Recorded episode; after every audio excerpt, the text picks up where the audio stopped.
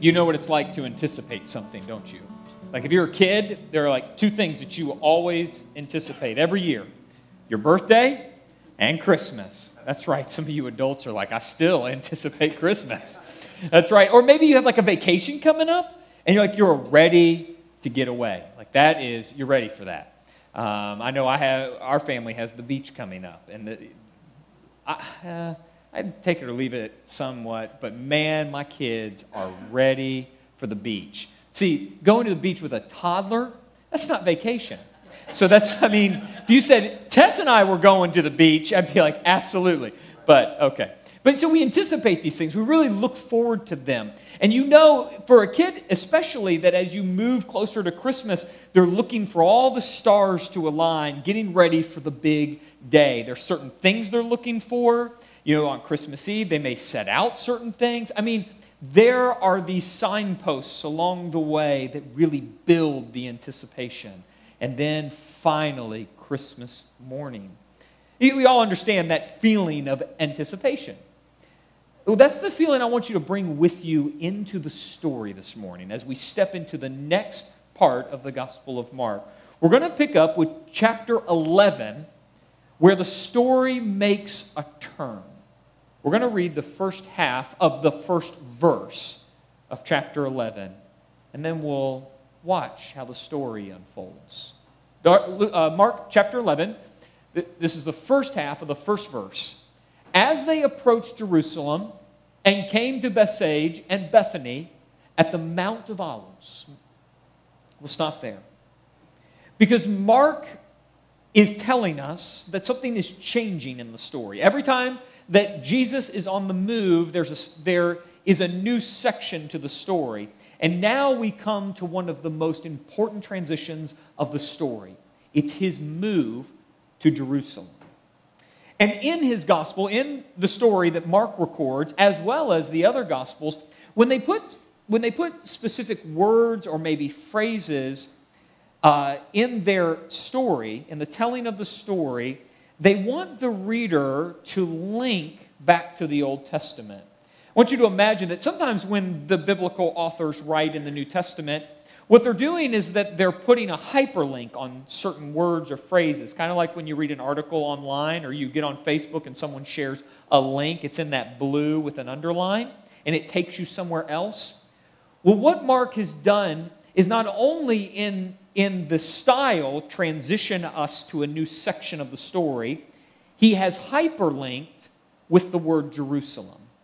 And when we read Jerusalem, we need to carry with us all of these promises that are tied to Jerusalem from the Old Testament. And so we need to pick up on that. It's hard for us to pick up on that. Now, as Americans, if I said, if I, if I use certain words or phrases, immediately you'd be picking up on that. You'd see the hyperlink. For example, if I said like 1776, I mean, immediately you're there. Or if I started by saying, I have a dream, immediately you're there. I've taken you to a part of the American story. I want you to imagine that that's what's happening as Mark tells his story. He puts certain words and phrases together to hyperlink, to pull back images from a bigger story. That's happening right here. It's a story of anticipation. So now that man who's been telling us that he's bringing the kingdom of God now is headed to Jerusalem. Jerusalem is not insignificant, it's hyperlinked. I want you to see some places where Jerusalem stands in for the promises of God. Let's pick up with Isaiah 35, one place where we see a grand promise of God's return, and Jerusalem sits at the center. Isaiah 35, verses 3 and 4, and then we'll pick up the second half of verse 9 and then verse 10. Strengthen the feeble hands, steady the knees that give way. Say to those with fearful hearts, Be strong and do not fear. Your God will come. He will come with vengeance, with divine retribution. He will come to save you. Then, verse 9, but only the redeemed will walk there, and those the Lord has rescued will return. They will enter Zion with singing. Zion's another word for Jerusalem. Everlasting joy will crown their heads. Gladness and joy will overtake them, and sorrow and sighing will flee away. The people of God know that one day God is going to return to Jerusalem. He will bring vengeance on his enemies, and he will bring salvation to his people. And now, here you have this perfect human declaring that the kingdom of God is, is now arriving on earth, and he's going to Jerusalem. That links to these promises that God will come and save his people. You can, you can feel the anticipation emerging. Jesus will walk into Jerusalem. He will bring vengeance, but also bring salvation to his people. There will be no more sorrow, no more sighing, and it will all begin here in Jerusalem. Now, this is one place where we find the link. Let's pick up another one in Isaiah. Isaiah 62, another place that Mark would be pointing us as the readers. Isaiah 62, verses 11 through 12. The Lord has made proclamation to the ends of the earth. Say to daughter Zion, See, your Savior comes. See, his rewards, his reward is with him, and his recompense accompanies him. They will be called the holy people, the redeemed of the Lord, and you will be called sought after, the city no longer deserted. Isn't that something? Here we have, we have Jesus coming to bring salvation. It will be finally that moment where his people are brought out of exile. Yes, they live in Jerusalem, but they're under Roman oppression. Now is the time where all that changes. And he will bring his recompense and his salvation. So, Jerusalem, get ready. Now, there's another prophet, we'll stick with him also a little bit later, that many scholars believes, believe they, he pulls some of his language and imagery from Isaiah. It's Zechariah, the prophet Zechariah. So you see a lot of connection between Isaiah and Zechariah. Notice Zechariah chapter 2. We'll look at verses 10 through 12, and we're actually going to pick up verse 13 here as well. Shout and be glad, daughter Zion, for I am coming and I will live among you, declares the Lord. Many nations will be joined with the Lord in that day and will become my people. I will live among you, and you will know that the Lord Almighty has sent me to you. The Lord will inherit Judah as his portion in the Holy Land and will again choose Jerusalem. Be still before the Lord, all mankind, because he has roused himself from his holy dwelling. Let's go back to that slide that was right after the Mark slide. I want you to see this as you pull together those three passages in the Old Testament. What I see at the first front, in the front part of this story is the right place. The right place, Jerusalem. When I put all that together, it's important for you and I to see that as we as we grow in anticipation one signpost on the road is that it's going to the right place. It's Jerusalem. And Jerusalem's where all the promises will be fulfilled. And we see it here in this moment. You have read chapters 1 through 10 knowing something's coming. And now all of a sudden the story shifts and he's headed to the promised city. It's the right place. It's Jerusalem. Well, that doesn't, the anticipation doesn't end there we now take one more step into the story and we see how anticipation keeps, keeps growing in the story. Take a look, verses, we're going to pick up the second half of verse 1 in Mark 11. We'll go through verse 7. Jesus sent two of his disciples, saying to them, Go to the village ahead of you, and just as you enter it, you will find a colt tied there, which no one has ever ridden. Untie it, bring it here. If anyone asks you, what are, Why are you doing this? say, The Lord needs it, and we'll send it back here shortly they went ahead and found a colt outside in the street, tied at a doorway. As they untied it, some people standing there asked, What are you doing untying that colt? They answered as Jesus had told them to, and the people let them go.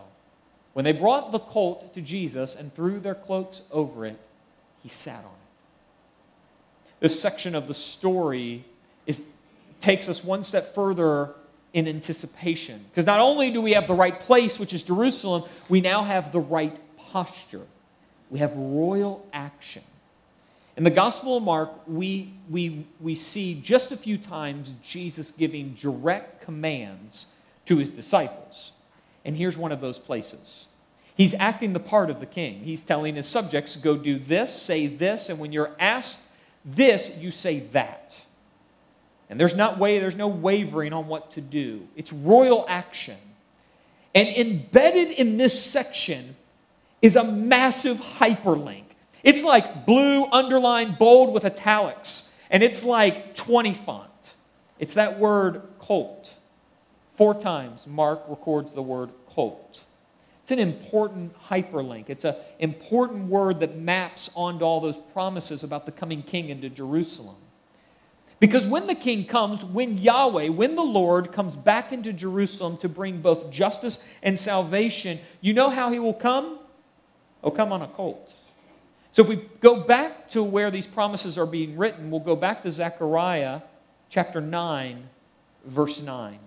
It's in the middle of all these promises. We read this verse, Zechariah 9 9. Rejoice greatly, daughter Zion. Shout, daughter of Jerusalem. See, your king comes to you, righteous and victorious, lowly, riding on a donkey, on a colt, the foal of a donkey. You see that? This is pregnant with meaning. So that when Mark tells us four times that it's a colt, he is ensuring that the reader will tie back to this promise. So there's no question on what you and I should be anticipating in this moment. Now, just so we're clear, verse 9 doesn't stand alone here in the chapter. I want to take you to the end of the chapter, Zechariah 9, where he paints the full picture of the coming king. Check it out. Chapter 9, verse 14 and 16. I want us to see the fuller vision that Zechariah is painting. Then the Lord will appear over them. His arrow will flash like lightning. His sovereign Lord, the sovereign Lord, will sound the trumpet. He will march in the storms of the south. The Lord their God will save his people on that day. As a shepherd saves his flock, they will sparkle in his land like jewels in a crown. That's all about to happen. Not only is he headed to the right place, he brings the right posture. Now, finally, the one who would sit on King David's throne will rule forever and ever. And we're within, matter, within a matter of moments when that will happen. All we need is this guy, this perfect human who's been declaring the kingdom of God to step into Jerusalem. And the moment the toe goes down, everything changes. Now, if you saw that happening on that day, you might do what the people did. You might start singing. It's that last part of the story that really brings the anticipation to its climax. Watch how Mark records it. Mark chapter 11, verses 8 through 10. Many people spread their clo- cloaks on the road, while others spread branches they had cut in the fields. Those who went ahead and those who followed shouted, Hosanna. Blessed is he who comes in the name of the Lord. Blessed is the coming kingdom of our father David. Hosanna in the highest heaven we just end with this declaration of praise. So we've had, we, we're headed to the right place, Jerusalem. We are bringing the, he comes with the right posture, royal action, and now we see the right praise. We see the right praise. Here comes the king. The king has come. That's what we see. Now, when they shout Hosanna, if you have the New International Version, if you have a digital version with footnotes or the physical version, it will have a note, a, phys- a, a note that lets you know that the word Hosanna has special meaning at this point when they shout that word. Here's what is in the bottom of the NIV on this note, Hosanna. Hosanna is a Hebrew expression meaning save, which became an exclamation of praise. So literally, the people are shouting, Save, save, save If you remember the end of that Zechariah passage, chapter 9, the Lord will come to save his people like a shepherd saves his sheep. And the people see that. That anticipation has grown, and now finally is that moment. So all we're waiting on is Jesus to get into Jerusalem, get into the temple, and do his thing. We're probably within hours of history changing. You can feel it. It's like Christmas morning, like it's all going to happen. And the people are ready, the disciples are ready, the expectations are set, the signposts have been set up, the stars have aligned, it's all there. The hyperlinks have been laid out just so we can see all that is about to happen. Then comes verse 11. Take a look. Jesus entered Jerusalem and went into the temple courts. You know it. You know it. it, it we're there. But then the rest of the verse. He looked around at everything, but since it was already late, he went out to Bethany with the twelve. We would call that in English a letdown. We'd call that a disappointment. So you can imagine as Jesus heads to the right place, as he brings the right posture, as the people bring the right praise, all, all, all, the whole situation aligned, anticipation to the full. And what does Jesus do? He looks around and walks out. That is a disappointing moment. That is life not going as expected. And so we, the readers, we have some hope. We have some hope. But that's just because we have seen, we know where the story's going, and we've been walking the journey all along the way. I want to say this next part with some precision. So take a look.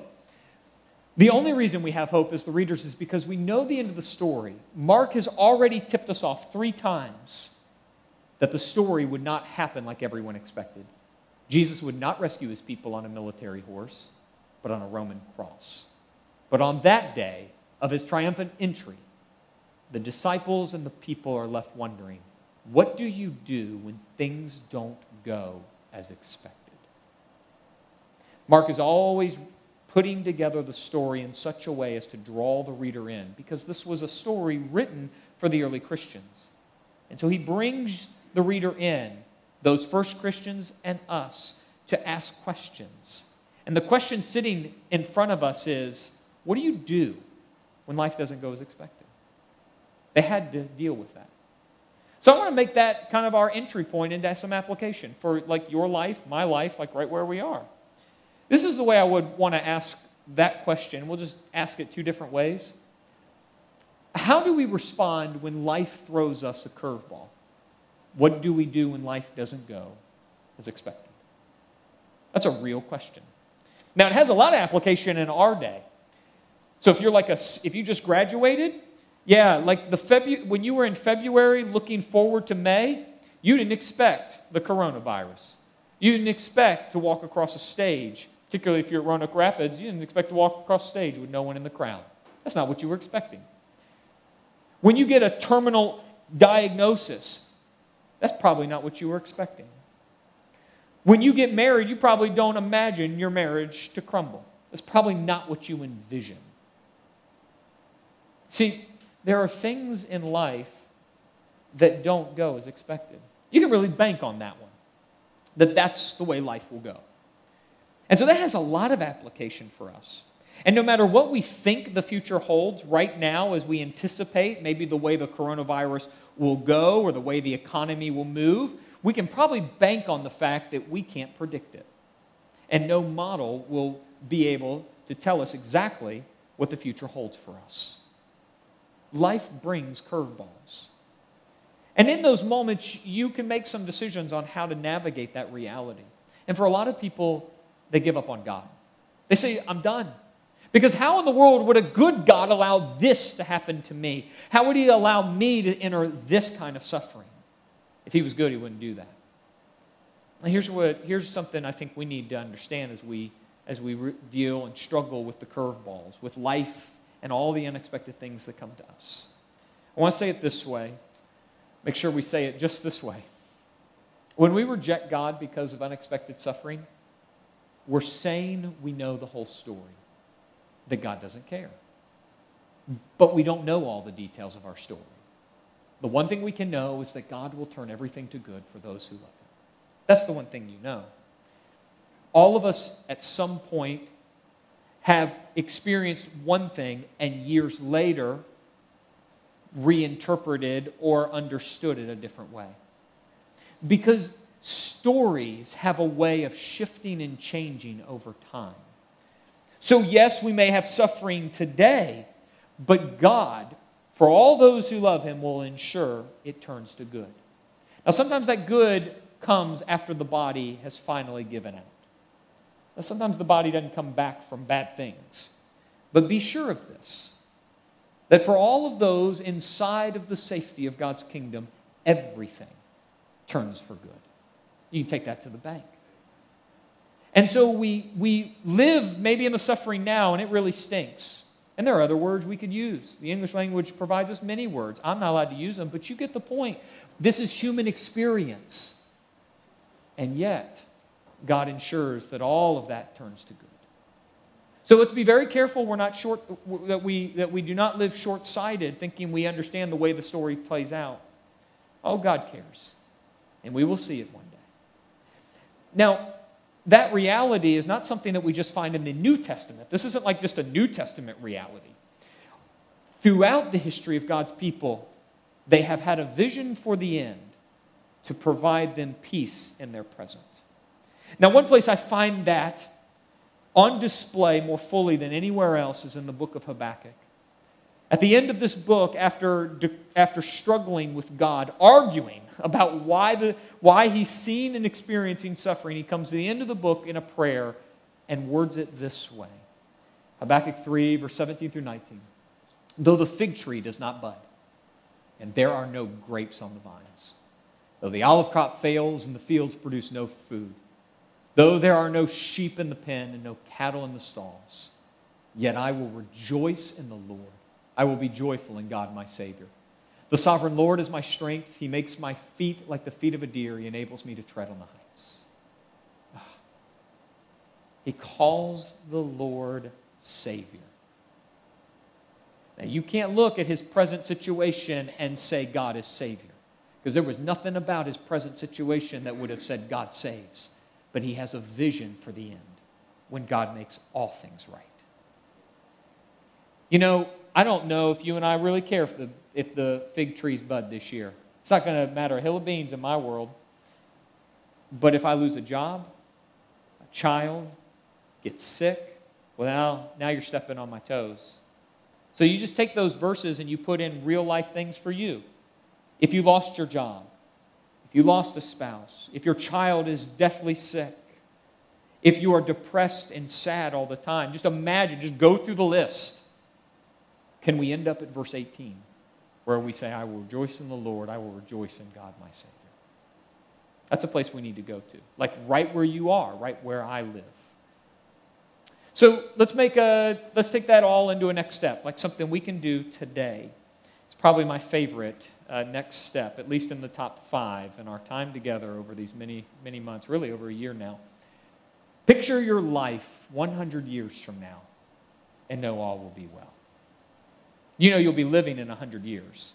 You won't be living in the form you currently sit. Uh, I'm saying none of you. That's why I'm going 100 years. None of you going to be here in 100 years in your current form. Now, some of you are a little more seasoned. So you may want to put a different number there. Maybe, maybe something like 30 or 40. You know, me, 70. I don't think I'm living 70 years. Now, I'm going to beat Clyde's tenure. So, you know, if I get up to 107, I'm still going to be here. But but you get the point. Put the number there that makes sense for you. But imagine life after you're out of this current form, because you will be living. And you will be living, taking with you the form that you have taken here. Your character goes with you. And then God's grace meets that. And we are transformed into the likeness of Jesus in the new age, in the new creation, the new heavens and the new earth. But who you are becoming now matters. We are already beginning to enter the new creation. That's because Jesus rose from the grave. Like that's where new life broke into a dead world. And now it's spreading. So imagine, where will you be in 100 years? And, uh, and, and know that in God's kingdom, you'll be fine. You'll be fine. This is something Jesse and we talked about. I remember talking to Jesse about this. Everything is well. And for him, all is well. For Laura Conover, all is well. Now, this isn't just like some utopia. This, I'm not just pulling this out of nowhere, out of some sci fi book. This is a passage that is near and dear to me. I remember that Laura and Billy, we read this verse many times as she knew she was dying. 2 Corinthians chapter 4, verse 16 through 18. Take a look. I'm taking that next step and I'm marrying it to these three verses. Paul writes this 2 Corinthians 4 16 through 18. That is why we never give up. Though our bodies are dying, our spirits are being renewed day by day. For our present troubles are small and won't last very long. Yet they produce for us a glory that vastly outweighs them and will last forever. So we don't look at the troubles we can see now, rather, we fix our gaze on things that cannot be seen. For the things we see now will soon be gone, but the things we cannot see will last forever. All of that new creation that's being created inside of you, all that renewal, all of it will be on display one day in your new body. And so take that hope with you. So cast a vision a hundred years from now and let that give you hope in your present. That's what we do. Now, that doesn't make suffering easy. It doesn't make it any less sad, and it doesn't mean we can't cry and be angry. That doesn't mean any of that, but it means we never let go of hope. We stay steady because we know that the God we serve can deal with all of life's unexpected moments and turn them to good. And we know that in this moment, when the disciples and the people stand in amazement because how unexpected, how unclimactic the moment is, we know Jesus has got a plan that actually will change the world. He will do that for all his children. Let me pray for us. Father, thank you for the grace and the inspiration you gave Mark to put together this story with intelligence, to, to insert all the hyperlinks so that we could gather and grow and see the pattern of teaching that has application for our life. Thank you for Jesus, for bringing him back to life by the power of your Spirit, now exalted, preparing a place for us. We look forward to the new creation, the age to come, and we know that is a solid hope. So, no matter if we lose our job, if we die in this body, or a loved one passes or gets sick. In all of that pain, we stand and say, We will rejoice. We will rejoice in God our Savior. All because of your grace and all because of your power, not from our strength. In his authority, the authority of Jesus, would you help us? And we pray. Together we say.